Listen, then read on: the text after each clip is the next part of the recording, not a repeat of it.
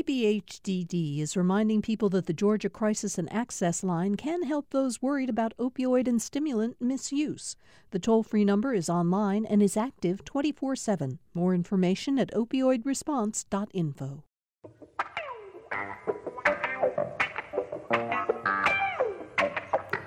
Welcome to Political Rewind. What a day to have everybody gathered in the studio uh, to talk about Super Tuesday. Truly a remarkable night in American politics. In 1992, Bill Clinton was struggling in New Hampshire as the result of uh, stories about the affairs he'd had. The Gennifer Flowers story broke, that sort of thing. And it looked like his poll numbers were plummeting as a result of that. Clinton ended up finishing second in New Hampshire.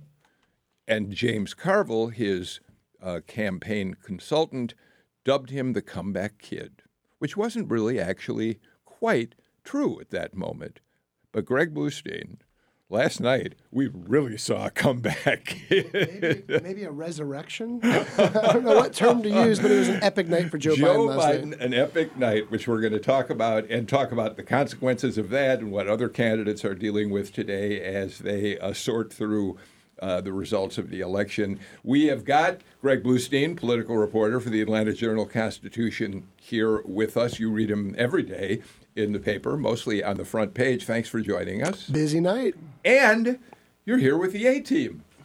Dr. Audrey Haynes, political science professor from uh, the University of Georgia, Dr. Alan Abramowitz, and Dr. Andra Gillespie from Emory University, and Dr. Amy Steigerwalt of Georgia State University. You all have become so important, I think, to our listeners' understanding of how things are developing politically in this remarkable election year. So thank you all for coming back in again today. Um, let me let's uh, Greg. Uh, let's just go over it very quickly. Um, so here's here's the here's the the basics. Joe Biden wins. Alabama, Arkansas, Massachusetts, Minnesota, North Carolina, Oklahoma, Tennessee, Texas, and Virginia. He is leading in Maine, um, and we're still waiting for the final numbers there. Um, and we're still waiting for California, where they had some massive uh, problems with voting machines. But it appears that California is much closer than people expected. Uh, Biden and and uh, Bernie Sanders, not that uh, big a gap separating them as they try to finish up their vote vote counting. Yeah, the Associated Press called the California race for Bernie Sanders. Yeah, but, but they're the only haven't. ones that yeah, did. Several outlets Nobody else did. Haven't done that yet. But look, I mean, the, the biggest. There's a lot of surprises last night, but among the biggest, Texas going for for Joe Biden, Massachusetts, mm-hmm. where he hardly campaigned, going for Joe Biden, Minnesota, where he didn't step foot going for Joe Biden on the strength of Amy Klobuchar's um, uh, endorsement, and and of course um, Elizabeth Warren finishing in third place in her own home state. Yeah, we should let's uh, mention a few other uh, results of last night. Audrey, uh, Bernie Sanders did win Colorado, Utah, Vermont, and as Greg says AP uh, calls him the winner in California, but no other news organization so far has been willing to make that uh, case. As Greg points out, Elizabeth Warren, a very disappointing finish for her and her people. Third in her home state, third to Biden. Biden wins it, and Sanders comes in second. Yeah, that was remarkable. I will tell you that in all the all the uh, multivariate models we've ever used, we put home state in there uh, to count for the little bounce that you're going to get to control for the natural, uh, you know, positivity that most home states have, and home states re- have regions for their candidates, and that seemed to be lacking. But most of us who follow um, politics knew that Warren, for a significant amount of time, has not been super popular in her state. Well, I think she was hurt by uh, the perception that she was no longer a viable candidate. You know, I think that uh, voters just don't want to they don't want to vote for a candidate who is has no chance of winning the nomination. It was a bad night for Michael Bloomberg. Terrible night too. for I think Bloomberg, we should say yeah. as well. Well, I mean, and I think for for Elizabeth Warren, I think she got a bounce. It was just on the Titanic, and so the fact that she got above twenty percent in her home state, I think, was the hometown surge. But given the fact that this was a, a doomed candidacy and that the handwriting was on the wall, you know, even people who probably did like her weren't willing to give her support. So, uh, as long as Alan mentioned it, Amy, and then I want to go around and I'm just just going to give you free rein to give us your take on yesterday. But before we get to that, as long as Alan mentioned uh, Bloomberg, uh, Amy, uh, Bloomberg spent some $200 million uh, coming into Super Tuesday states. This was his first day on the ballot. Am I wrong about the number? 200 million? I thought it was something I'm like talking, about, 500 I'm talking about in Super Tuesday. those states. Oh, Yeah. yeah. Yeah, But he spent far more than that overall. But in Super billion Tuesday dollars. Half a states. Okay, Yeah. so let's just use half a million. As I mean, half a Half a billion. billion. Half a billion as a Yep. figure, and for that, he did win American, American Samoa. Samoa. he spent 75% of the GDP of American Samoa in order to win five of the electoral votes there because Mayor uh, Tulsi Gabbard also won. Yeah. One in American Samoa, so congratulations to the two of them there. Um, no, I mean I think that that is sort of an important point of all of this. Is it does suggest that simply spending a lot of money does not have the payoff that a lot of people I think were worried that it did. So he did not do well there. Steyer also, right? I mean, Steyer banked a Yeah. lot on South Carolina, spent I think it was about 100 million, maybe more uh, there. Again, wasn't able to do it, and I think that that has sort of an important point. I think the other part, something we were talking about right before, is that you know a lot of people are mentioning that you know Warren on some level kind of took one for the team for going after Bloomberg and saying like he's the big threat. And so I'm going to really focus attention on ensuring that he's not able to do well there, um, which didn't seem to pay off for her in the long term, but did, I think, stop Bloomberg in his tracks. But yes, I mean, I, I guess if, for those of us who are worried about this, and I know uh, at least three of us have had uh, Ellen Weintraub on our campuses. Um, I think later today she's at Emory and she was at Georgia Tell State on Monday. Sorry, uh, commissioner of the FEC and sort of really talking about issues of money in campaigns and dark money spending and all of these issues. I mean, here we knew where the money was coming from, but the sort of real concern that somebody could just buy an election doesn't seem to be working because right. at the end of the day, voters aren't listening to that. Let's. I want to go around. I want to get everybody a chance to just say, "Here's what I take away from last night." And as I do that, I'll say that as of uh, an hour ago, the and this will change in, in you know over the next hours ahead. Uh, uh, Biden was leading Bernie Sanders now suddenly, 453 delegates to Sanders 373. Remarkable. All right, so let's get takeaways from everybody. Uh, Bluestein, just a general statement. Don't filibuster. Just a general statement about what what Super Tuesday meant to you. you teed me up because not long ago we were talking about Super Tuesday being this night where Bernie Sanders gets this insurmountable delegate lead, and now Joe Biden appears to at least have, if not the edge, uh, you know, he's neck and neck with Bernie Sanders, and with the the likelihood that some of these other candidates could drop out of these races, he becomes the you know the consolidated centrist candidate who gets all that mainstream support. And so we're looking at a really we're looking probably at a replay of 2016 where we have a long, long slog, but between two candidates, not three, four, or five. All right, that's a. que- I want to pick up on that later, but again, I want everybody to get a chance. Andra.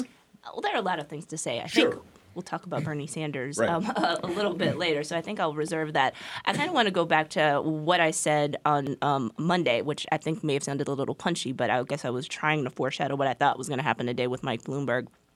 I agree with Amy. Money doesn't necessarily buy you votes, or you could sort of tee it up, and if people aren't buying what you're selling, then that's it. And I think people just weren't buying what Bloomberg was selling, especially since he had done so poorly um, in his uh, debate performances.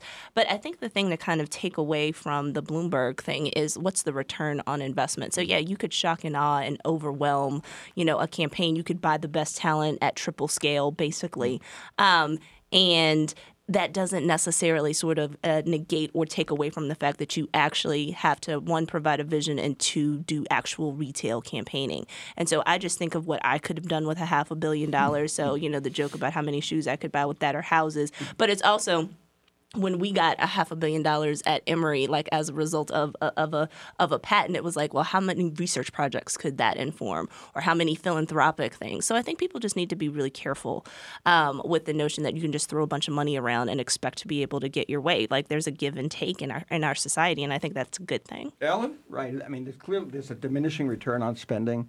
Uh, we clearly saw that last night. One thing that was really remarkable is that Biden won some states where he didn't campaign at all, and he had no organization. Minnesota, spent- as an example, no. Massachusetts. He, he, uh, you know, made some effort in Texas, but he had he spent very little there. He was badly outspent by by Sanders. He was uh, had had a very little organization there, and yet he ends up winning there.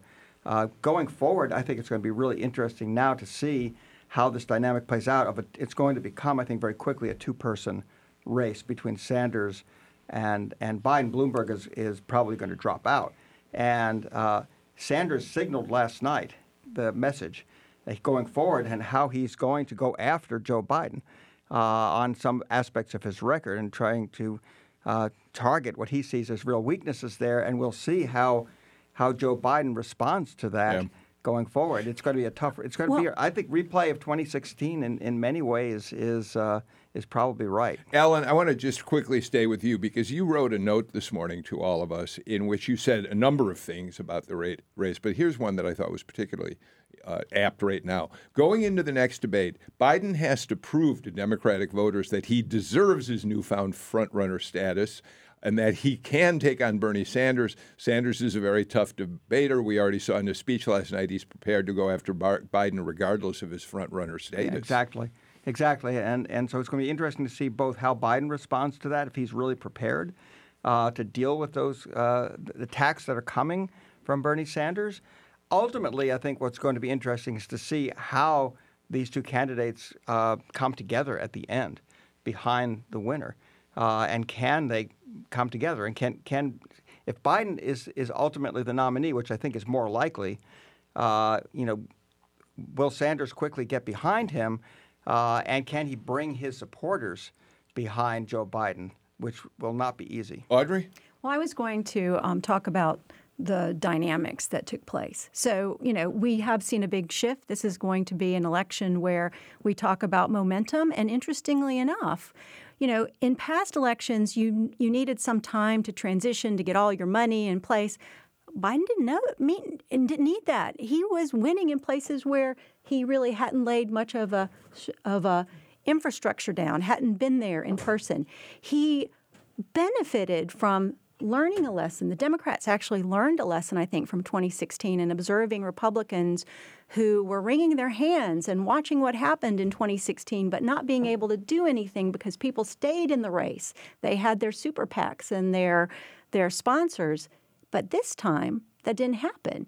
Um, you had Klobuchar, Buttigieg, Steyer didn't really contribute to that, but you had I think I mentioned on Monday the notion of of cueing and endorsements coming in, and boy, were there a slew of them that did, and that really helped Biden a lot. And don't forget Beto in Texas too. Yeah, yeah, we had Bet- Beto O'Rourke endorsed him the other night, uh, the night before the uh, election began. Uh, Amy, your general take? Did we get your general take? About, Not no, we haven't. Go ahead. I would love to share it. Ob- Obviously, I'm a political scientist, so I can pontificate for hours.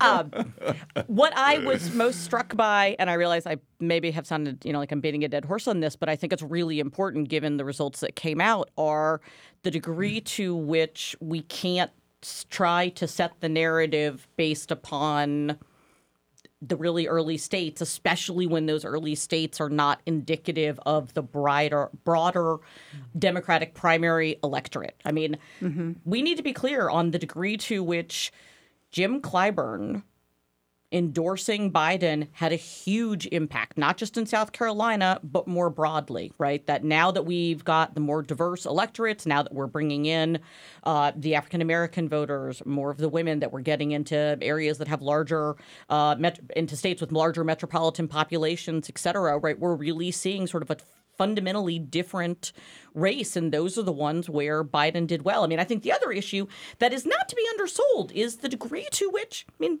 we are talking like no, he had in a lot of these places no organization. He's also the former vice president of the United States. Right? There's very few people who don't know who Joe Biden is or have some idea and you know, he's sort of seen as comfortable. He's seen as stable. He's seen as someone that they can look to and turn to. And I think that that's important in all of that. But I think it's also important to sort of set like how much we wanted to say the narrative was set after Iowa and after New Hampshire And it really left out sizable chunks of the Democratic Party in that narrative, which is a huge problem. So I want to share with you all and get your response to it. Uh, I got a phone call this morning that kind of upsets the conventional thinking we've had since the South Carolina primary. Here's what I mean by that. We know that Biden had an enormous comeback in South Carolina. Money did start pouring in, but what the conventional wisdom was oh, well, there's not enough time to organize in states uh, for Super Tuesday to get t- uh, uh, ads on the air in Super Tuesday states, whatever. I talked, his time buyer called me this morning and said, Y'all are missing the story. We dumped a lot of money into TV in many Super Tuesday states. We were able to get spots on California had a, a bunch of.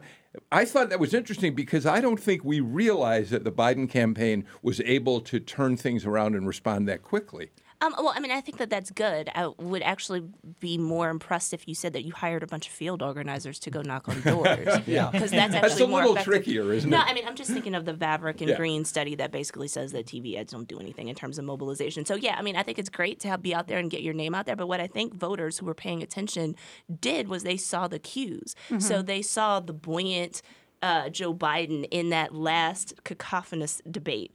Um, you saw Mike Bloomberg uh, basically like you know double down on defending stuff that was indefensible, um, and so you saw his campaign fortunes go down precipitously.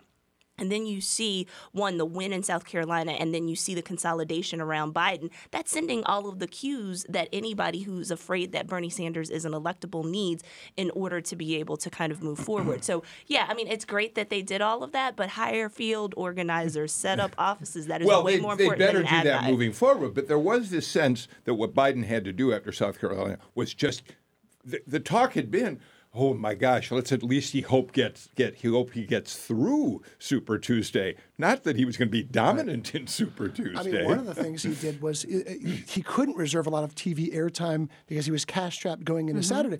But what he did, he had an explosion of Facebook and social media ads. he far outspent Bloomberg in the days coming up, the couple days preceding Super Tuesday. But the other thing that you guys will have a blast investigating and analyzing is that field game because he didn't have a field game in a lot of these, uh, at least a robust field operation like Mike Bloomberg, who has 50 staffers in Georgia alone, right? Uh, Mike Bloomberg had more staffers than any campaign in Alabama. That race was called the moment the polls closed. So Mike Bloomberg had this giant field apparatus, and Joe Biden won these states that he didn't even step foot in. But Joe Biden had tremendous free media Yes. coverage. Half a and, billion and, dollars uh, worth. And that's what mo. Donald Trump had in 2016 Yeah. during the Republican primaries. He didn't spend a lot of money. He was badly outspent, but he got all this Yeah. free media coverage, and that I think that's what Biden got. Uh, so it'll be interesting to see what happens going forward. I mean, you know, I think he's still got some glaring weaknesses as Yeah, a candidate. yeah, I wanna so we- talk we, about need to those talk in a about while. that. Yeah, we got to talk about glaring weaknesses too, because as I was talking about dynamics, you know, Anderson Cooper did the interview with Bernie Sanders, and Bernie Sanders said a few things that people heard. So it, it's there are a lot of factors. It's not just what Joe Biden did; it's what the other candidates did, and it's what Sanders is doing and saying. And one of the things he's not doing is sort of expanding his coalition. I mean, he is staying on message, and the message is a little negative because I get all of his emails, and you know they're very good because they say my name multiple times within the email. Yeah, And one of them is "They're against us, Audrey. They're against us," and that's all not necessarily a message that is going to help build towards the right. general election. Well, Well, especially if us is supposed to be Democratic voters, right? Yes. You Yeah. need them in the general election. Can we raise the issue of whether or not the system is rigged against Bernie? Yes. We've got to talk about that. Could we let me just for a moment park that because I want to finish with what Biden, why Biden right now, and and I want to ask that, and then we definitely want to talk about Bernie. Um, Joe Biden last night won Massachusetts and Alabama. What?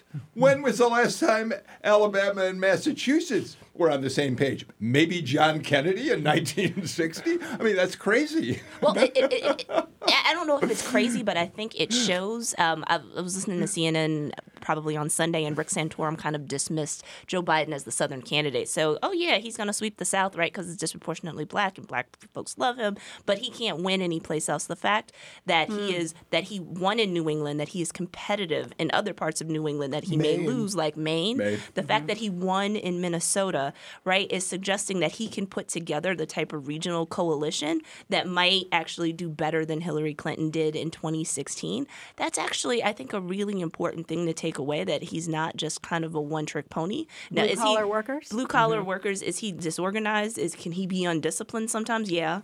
Um, and so, like, those are going to be problems for him going forward. He's also going against a sometimes disorganized, uh, undisciplined uh, opponent and, and President Trump.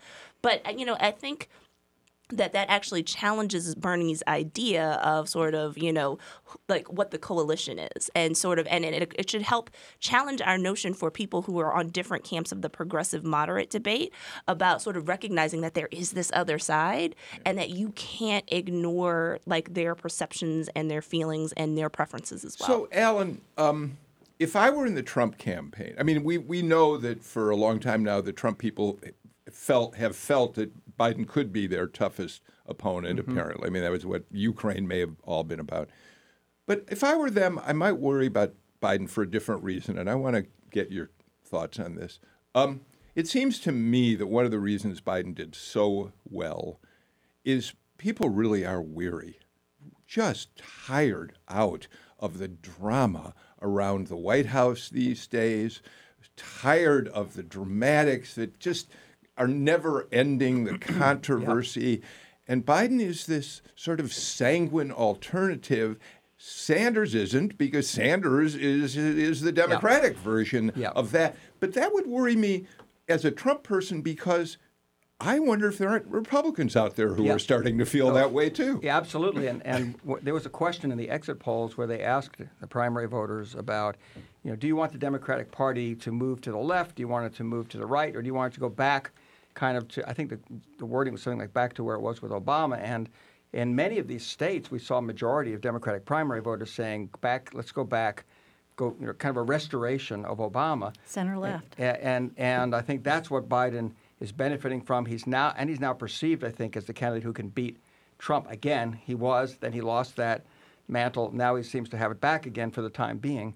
Uh, and I think you're right. I think that Sanders is viewed as a high risk candidate by many Democratic primary voters, even if they agree with a lot of his ideas. A majority of Democrats mm-hmm. in the exit polls in state after state, even in the South, said they agree with Medicare, for Medicare all. for all. I They- was the majority fascinated agree by with that. it, but but that, that didn't. It wasn't enough to, to help And him. Greg, I'm thinking it's not even about ideology here. It's not about center left. It's not about progr- whatever.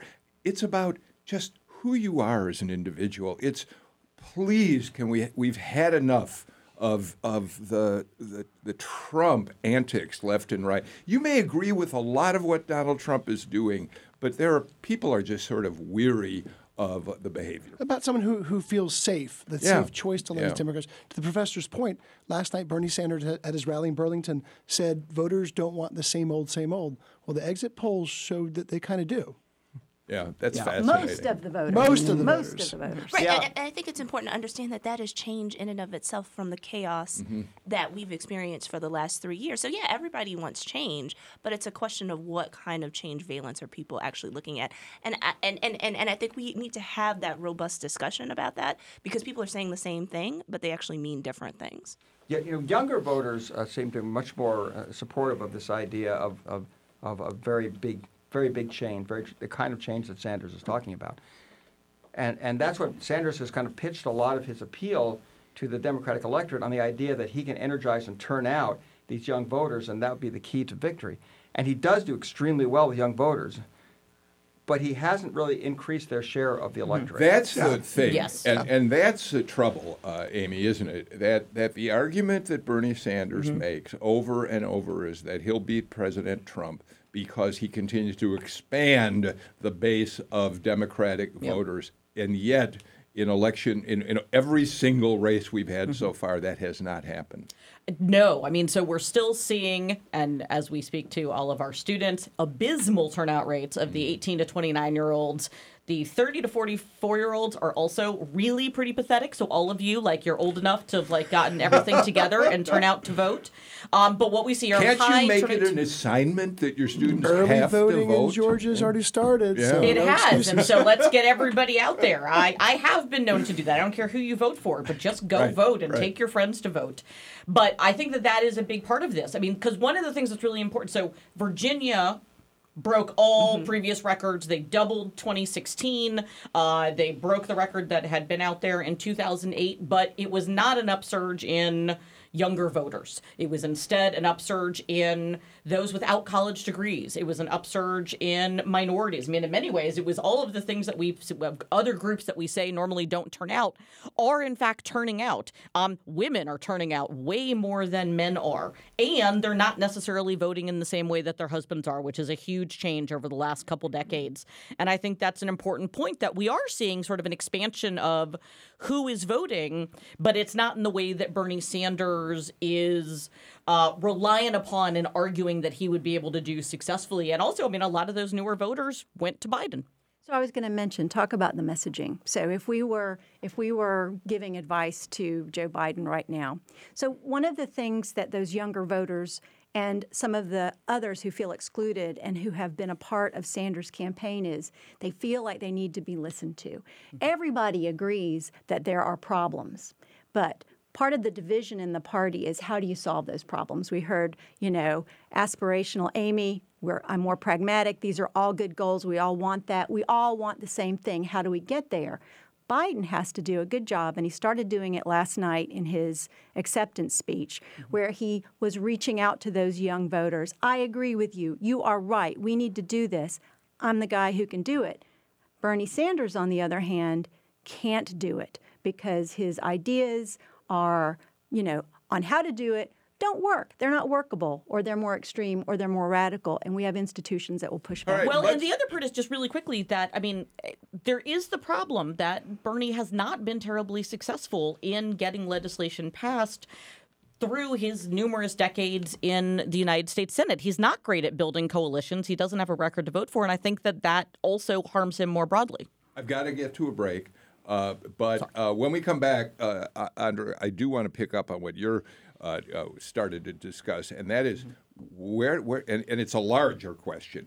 It's what do we expect the reaction of Bernie Sanders to be to the Biden uh, uh, sweeping victories, and what does it mean to the party? Uh, how is he going to comport himself? All of that's going to be very important as we move forward. So uh, let's take a break right now. We'll be back with Greg Bluestein and the A team in just a moment.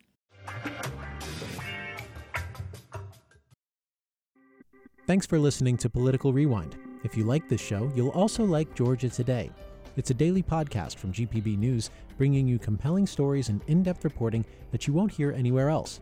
Join me, Peter Biello, for this quick and convenient way to get the best of GPB News' extensive coverage of the topics that matter to you, delivered directly to your device every weekday afternoon.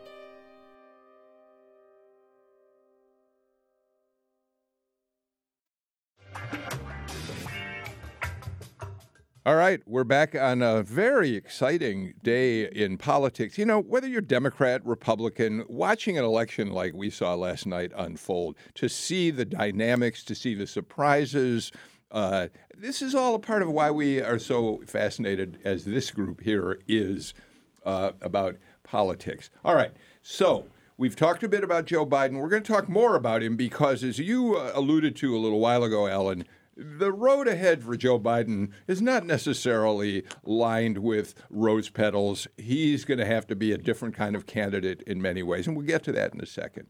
But Andra, you started to talk about something that I think is worthy of a conversation. Um, Sanders' response to to uh, suddenly losing as he did is going to be very important for Democrats to watch moving forward. I mean, there are ways. There are people to this day who think Bernie Sanders' kind of angry campaign in 2016, even past the time he knew Hillary Clinton was going to be the nominee, did enormous damage to her in the general election. So, talk to us about your uh, thoughts about Sanders right now and how he proceeds.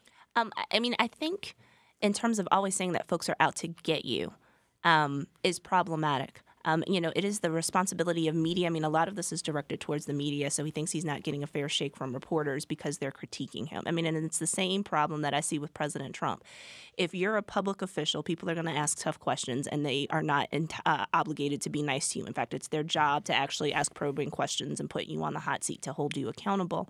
Um, but also with respect to if uh, the rules go against him. So we've seen the establishment kind of consolidate around Joe Biden, and it looks like it's it's going to continue to consolidate. You know, with the imminent departure of Mike Bloomberg.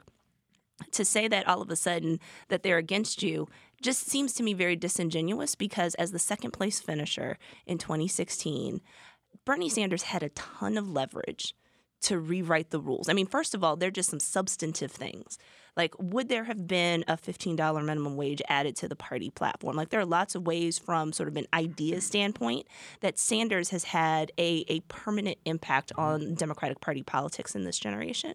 But he also had um, an impact on changing delegate allocation rules. There are no super delegates on the first ballot. Like, these are big changes, right? And so, if he doesn't win based on the rules that he helped write, for you to claim that everybody is against you just as crazy or that there is some type of cabal that's organizing against you doesn't make sense at all.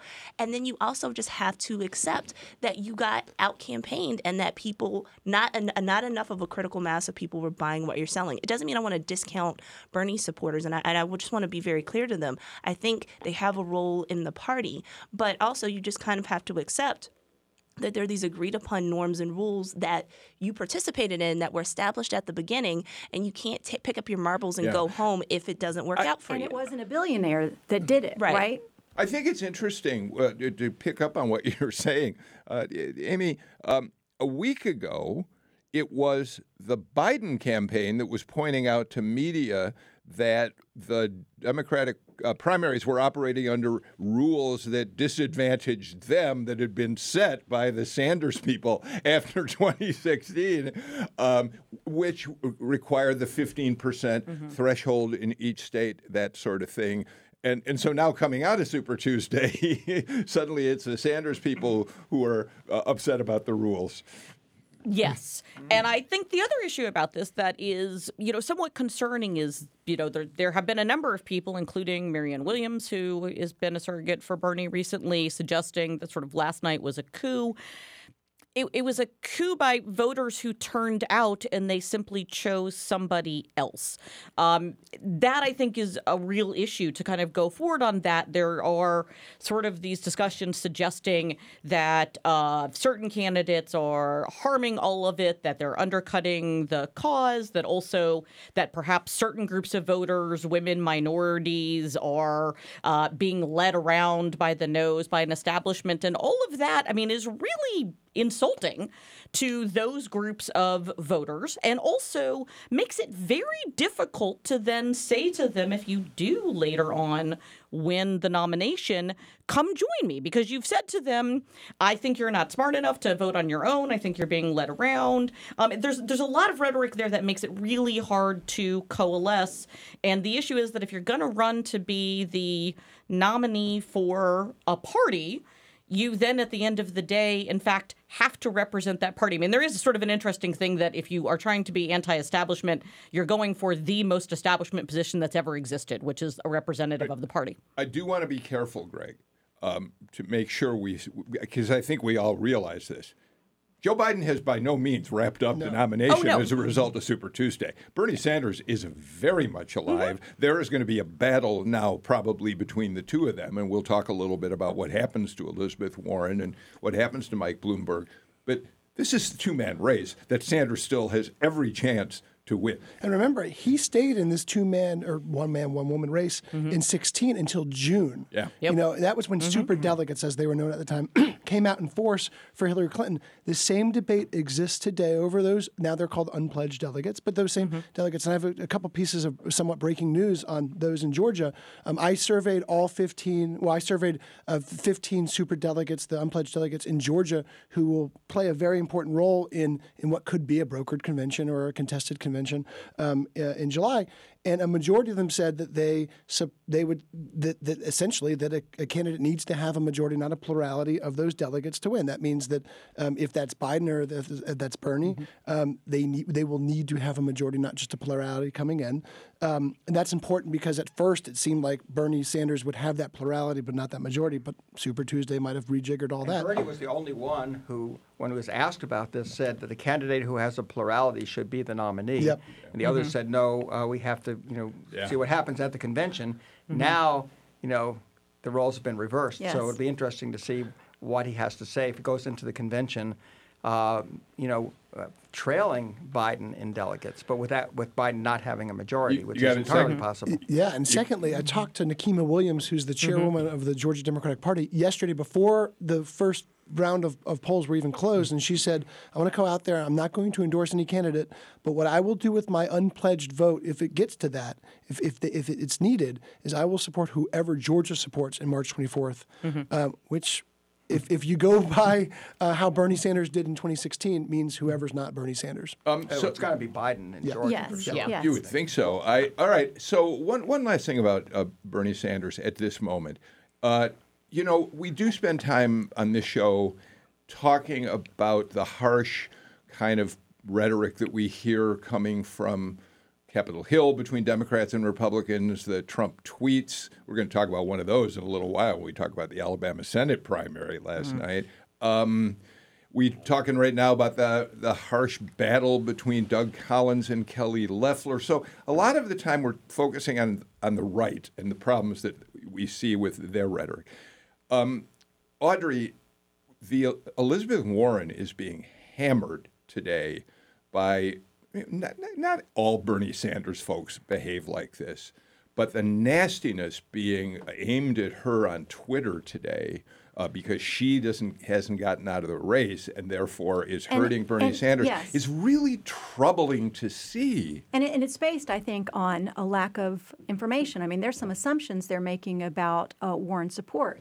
And Warren support is not necessarily totally overlapping. If you look at all the exit polls and you look at Warren, she is a much more complex uh, creature. I was trying to make an ice cream analogy for the candidates, and she's very Neapolitan in the sense that, you know, she has people who vote based on identity. She has women supporters. She has people who are concerned about income inequality. She has, you know, a whole lots of segment uh, segments there, and and she is not necessarily ideologically identical at all. In fact, uh, she's very different and has a very different history than Bernie does. They're friends. There's a lot that they agree on. They work together. But at the same time, they really should not assume that her support is going to go to Bernie, nor that she was that much of a spoiler. I heard a lot of people saying, if only Warren was not there, Bernie would have. That's not necessarily What's, true. what's the path for uh, Bernie now? Oh, well, I actually kind of wanted to respond right, a little ahead. bit to Audrey's thing. I mean, I think the, the thing to kind of point out there is that as I'm looking through some of this stuff, Bloomberg was finishing third in a lot of these states. So, you know, that really kind of challenges this notion of Yes. Warren as Yes. spoiler because it's not like she's in third place. Yeah, in Massachusetts, yeah, but and, and, and plen- in many other states, it was Bloomberg who was the other one. So, yeah, I think we need to be very, you know, very careful about how we how we attack uh, people, especially when it's unwarranted. Yeah. Yeah, I think that's right. I mean, I, I, I think you know if, if Warren gets out, which she probably will, um, in, in the next couple of days, um, a disproportionate share of her support will probably go to Sanders, but certainly not not all of it. Uh, it's going to be very interesting to see what happens. I think next week. Um, there are a few primaries next week. Mississippi almost certainly will be Biden. Uh, Mi- Michigan? Michigan, uh, I think is going to be extremely interesting. Uh, Sanders pulled off an upset win there in 2016 over Hillary Clinton, narrow victory. Um, let you know, I think that's going to be very important for him. He he needs to do well in Michigan to come back from this disappointing showing on Super Tuesday. Yes, but if I but considering that he is now calling for uh, the uh, retirement of all automobiles that Right. Mm. burn fossil fuels, uh, Michigan could be more problematic for him than it Yeah. might have been. Yeah, and, and looking at what, what happened some of the other in, in Minnesota, uh, and and it's you know in, in New England yesterday, it's it's clear I think that uh, you know Biden uh, can, has a chance to do well there. Yeah. All right. Um, we've got uh, uh, uh, next week, March 10th, Hawaii, Idaho, Michigan, Mississippi, Missouri. Missouri will be interesting. North Dakota and Washington State, which is going to be a primary next time, Right. not a caucus. And although uh, Bernie seems to have a, a good support there, it's not going to be as easy in a primary state for him right. to win the delegates as And it would have ha- been that's as a part caucus of what happened in state. Minnesota in as Minnesota. well. Is that it exactly. switched from a caucus to a primary and All right, let me pick up on another thing. I suspect that, Amy, there are Georgia political leaders like, say, Keisha Lance Bottoms, mayor of Atlanta, Calvin Smyre, mm-hmm. a few others who have got on board with Biden early, who last week before South Carolina were thinking to themselves, how do I gracefully get out of this situation? They today are breathing the biggest sighs of relief and are celebrating. They are now. I guess that you know. Again, I keep saying this, but you know, I, I I really felt like we were writing obituaries way early after Iowa and New Hampshire because there were. I mean, there were 48 states left and a bunch of territories, including American Samoa, who voted last night. Um, and so right, we needed to sort of put that in. But I do think that there's something uh, that's going on there, and that certainly that is going to aid. I mean, you've got. I mean, people they can now say like yes there's a reason that i made this decision. There's a reason that i stayed in it for the long term and that i put my faith here. And i i knew what was coming. I knew what the electorates looked like. And i you know figured that this is what was going to happen. Now the question is what happens from here right now it's there's a much more attention to some degree is going to be on both of them i mean they really honestly both bernie and biden kind of have been ignored um, in the debates and things like that we're going to start to see a much smaller debate stage they're going to have to do much more sort of defense of each of their own and it'll be interesting to see what happens I heard from Calvin Smyre this morning who said, hey, it's now a two person race, as you'd expect them to say. but it's going to be interesting to see what endorsers, Georgia endorsers of Bloomberg do. Yeah. One of the biggest ones was, Mike, was Michael Thurmond, a frequent Yep. guest of the show. Finally, just last week, Yeah. said I'm Yep. officially there. Yeah, Senator Mike Jim Jordan. He had a big event Friday. I talked to him this morning. He said, look, um, all Democrats ought to be praising this man this morning of, of Michael Bloomberg. He's going to be Joe Biden's best friend if Joe Biden wins the nomination because what does Joe Biden struggle with the most? Raising money. So he's already kind of, you know, uh, pivoting to to like the, he, the the fact that Bloomberg could help the entire party. Under that strikes me as exactly what you'd want to say. I mean, Bloomberg will be a force in this election, uh, even though he is unlikely to be able to be the nominee. Yeah, but I mean, I think it also has to be careful because if it looks like he's bought Joe Biden and he owns Joe Biden, that that, that actually creates optics that are problematic. So, uh, you know, I think it's the idea of his staff migrating over to, to Biden's staff. Um, you know, we do have to think about sort of what the funding stream looks like. And then there is the question of Bloomberg taking the role that he took in 2018 and helping down ballot races and helping to set up infrastructure. Like, that's more important and that's more diffuse. So it doesn't necessarily like automatically look to the naked eye like it Yeah. looks like he's buying an election. I, I, if I was Biden campaign, I don't want Mike Bloomberg's endorsement right now. I mean, I'd like him to get out of the race um, and keep pr- spend his money in the general election. Yeah, to go after uh, Trump. To go after Trump. Yeah. To to to uh, to help Democrats down ballot, but not in coming out and endorsing Joe Biden. Yeah. That that is just going to help Bernie Sanders. It's going to make the argument for Bernie Sanders that Biden is the candidate of the billionaires. I got to get to a break. You want a last word before the break, Audrey? Yeah, the other thing is, boy, Biden has to perform. Well, that's it. And mm-hmm. we will see how that works out. Let's talk about that briefly when we come back from this break.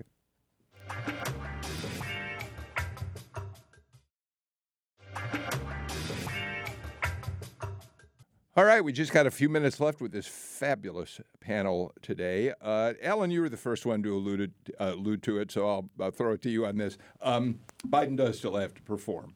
He is uh, he can meander out there on the on the stage Right. at least. Still the, still one of the great retail politicians. I covered his '88 campaign, was on the road with him a lot, and was just overwhelmingly impressed with how he does one on one with people. But get him up on a podium, Right. and he can go off into fantasy land and, sometimes. and, and now it's it, you know it's probably just going to be just the two of them on the stage in, Yeah. in the next debate and any subsequent debates.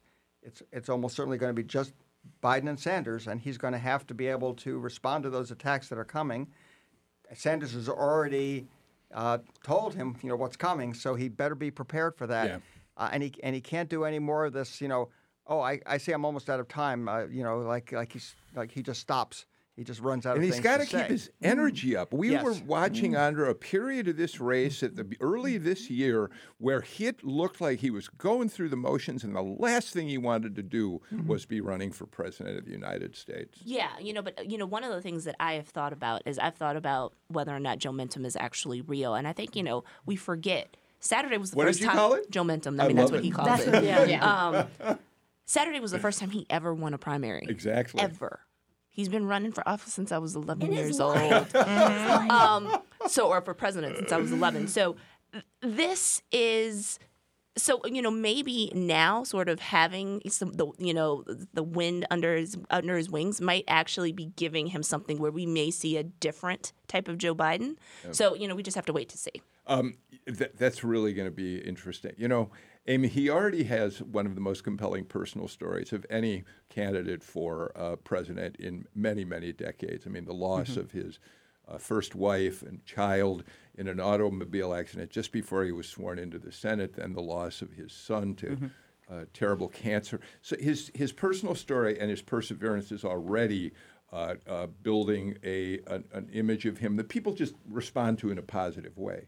Now the comeback kid, you know, coming from back from the dead, you can be sure they're going to be using that line uh, for quite a while as this campaign moves Definitely. And one of the other um, sort of recent things that has, you know, gotten a lot more attention and that he's been much more open about is also the fact that he has a lifelong issue with stuttering. And so a lot of the times that we see it as these sort of verbal gaffes, what it really is is word replacement of trying to keep talking. It's a device or mechanism that those who have severe stuttering will utilize when they are getting stuck. Sometimes it's called word replacement, and there, there's other types of things. And I think we're going to see a lot more of that, a lot more um, of others around him really sort of pointing that out and setting up situations. He's um, did a really fascinating uh, piece that I think was in the Atlantic, where he was interviewed by a reporter who also has a stutter to really kind of break that down. And there was an instance i think where he was with a young child and again was talking about that. And so it's again these issues of things that he has sort of overcome and been successful with but also to kind of show how we don't think about you know somebody who's been vice president of having right of having to deal with these sorts of issues but yet he has. All right, all of this said, I want to reiterate, Audrey, Bernie Sanders has enormous energy and passion that is no one is topping out there right now on the campaign trail. Uh, to look at some of the rallies that he was involved with uh, coming uh, in the, in the last uh, week or so, huge crowds of people. Um, I, want to just say it again. Bernie Sanders has a very strong path forward. I know we're talking about Biden today because it's Super Tuesday. well and he's going to get more delegates in california which yes, is going to change that yes, number he is. Yes, he is. So we're going to watch an incredible race moving forward. Yes, and I think a lot of it will be about messaging. You know, what, Biden really hasn't found his his total winning message yet, he, and he needs to Mm-hmm. find it. And and you know, he may have a great backstory, but I think he needs to concentrate on the the you. It's about you. It's about unification. It's about Yeah. solving problems, and be a foil for Trump because that's really where he wins. He's so likable. The contrast with Trump is, is just stunning there. But Bernie Sanders has a message that appeals to a lot Yep, of Democratic voters, especially younger Democratic voters, and he has a lot of money. Yeah. And he can keep raising money. Yep. Uh, so he will- he- $2.70. And, and he has Yeah. a you know a, a much stronger organizations in place in a lot of these Yeah. states. And, and Biden doesn't really have a policy, a clear policy message yet. Like it's not entirely clear what are the That's policies a, he's that's running a good on. point. Greg, you need to get something. in Yeah, here? and let's be clear too. President Trump is still coming into Georgia with a tremendous amount of strength. UGA has a poll that was released this morning, this, this the School of uh, Public and International Affairs, uh, that shows that president has a 54% approval rating in Georgia, mm-hmm. and they had he beats all four of the, the top Democratic contenders in last night's Super Tuesday con- contest by about double digits, by about eight to 11 points but each. this was pre Super Tuesday. it was pre Super Tuesday, obviously. It was And who also did the That- that's a bit of an outlier, Yeah. I would say, for Yeah. the polling I've seen in Georgia, which there hasn't been much. There hasn't but- been much, and but- I'd, I'd be surprised if that's exactly right. But he's being oh, and, and this will change. But and half the poll was also done pre South Carolina too. It was, it was done mm. over oh, a- a Oh, period. okay. But, But- it shows uh, Bernie Sanders um, trailing Trump 52-41, uh, Bloomberg 50-42, Biden 51-43, and Warren 52-42, all trailing Trump. All right, we'll watch it unfold. I want to talk about, we're very short on time, but there's one other race we really should say a couple words about Andra Gillespie. Uh, Jeff Sessions trying to win back that Senate seat he gave up after two decades of holding it in Alabama to become the Attorney General. Couldn't pull it out last night. He's in a runoff with a football coach, Tommy Tuberville. Yeah. Well, I mean, so uh, there are, are a number of things. So, saw President Trump's tweet where basically he goes after Jeff Sessions. This so is what happens still- to someone yes. who loyally No gets love. appointed attorney general, then doesn't have the wisdom or courage to stare down and end the phony Russian witch hunt, recuse himself on first day in office, and the Mueller scams begin. Seriously? That's- Yes. Yeah, that's, so, I mean, so a couple of things. To Jeff Sessions' defense, um, there were four people who were in this race. So the idea that this was going to go to a runoff is, is not surprising at Right, all. They have right. the same rules we do. You got to get 50% plus one. Um, second, and at the risk of sounding partisan or flip, thank you, Alabama, for not nominating Roy Moore again. So, Right. like, that was very yeah, Roy Moore got like five It was- percent of the yeah. vote Doug or Jones would something. not agree with you. Uh, Yeah, Doug but Jones would have really wanted to see. yeah, Roy Doug, I Doug Jones understand would that. love to have had that. I understand that, but just thank you, thank you, thank you. Uh, I find it remarkable that Sessions uh, last night in his speech uh, talked about he was the first guy to have the guts to get up and endorse President Trump after the abuse, Greg, that President Yeah. Trump has heaped on him. And but Jeff Sessions, bless his heart, just stays loyal. He sees the same polls we do, which Yeah. showed uh, Trump's approval rating among Republicans in Alabama at 90 plus percent. So there's Yeah. no other path for Yeah, him. it's amazing. All right, we are, I'm sorry to say, out of time uh, for today's show. I really loved having you all here. Alan Abramowitz, Andra Gillespie, Amy Steigerwalt, who's reading something that's really making The her mouth Trump dry. thing, Oh, the Trump tweet about Jeff Sessions. Following the law is terrible. Audrey Haynes, in your honor, because you come the farthest to be here from Athens, I wore today my applied political science T-shirt from your program at the University of Georgia. And it, and it looks marvelous on you. Greg Bluestein, loved having you here. Uh, really quick note: uh, got a call from Andy Young's office the other day, and the call was Andy wants to come in and do the show and argue with you.